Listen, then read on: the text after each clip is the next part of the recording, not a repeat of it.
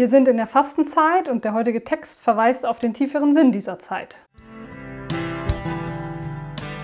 Lena, der Eulenfisch-Podcast mit Lena Beuth.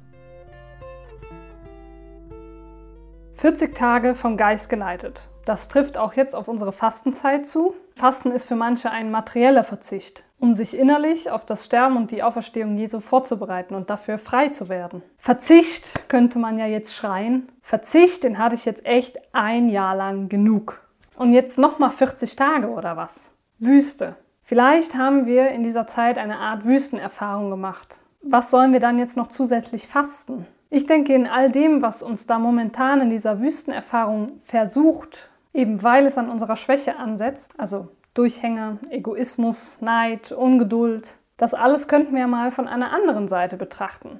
Und äh, Jesus und die Struktur vom Text machen es uns ja schon vor. Er schaut auf unsere Stärken und nicht auf unsere Schwächen. Und die liegen im Wirken aus Glauben. Wo kann ich wirken aus meiner Erfahrung der Wüste heraus? Aus meinem Glauben ans Evangelium hin zum Leben, zum gelingenden, zum guten Leben. Über alle Distanz, die Jesus mit Sicherheit in der Wüste ja auch zu seinen Jüngern hatte, wo ist da mein Nächster? Und wo ist die bleibende Verbindung? Wo kann ich da in dieser Fastenzeit nochmal aufmerksamer den Willen Gottes sehen, hören und tun? Vielleicht ja wieder Stärkung in dieser Wüste sammeln. Jesus in der Wüste 40 Tage mit einem Versucher und dann wirkt er in Galiläa. Vielleicht könnten wir das auch mit einem Rückblick auf die Stelle anders formulieren. Ans Evangelium glaubend kehren wir gestärkt um, auch und gerade in der Wüste das Evangelium aus dem Geist zu verkünden, Leben zu suchen und zu finden.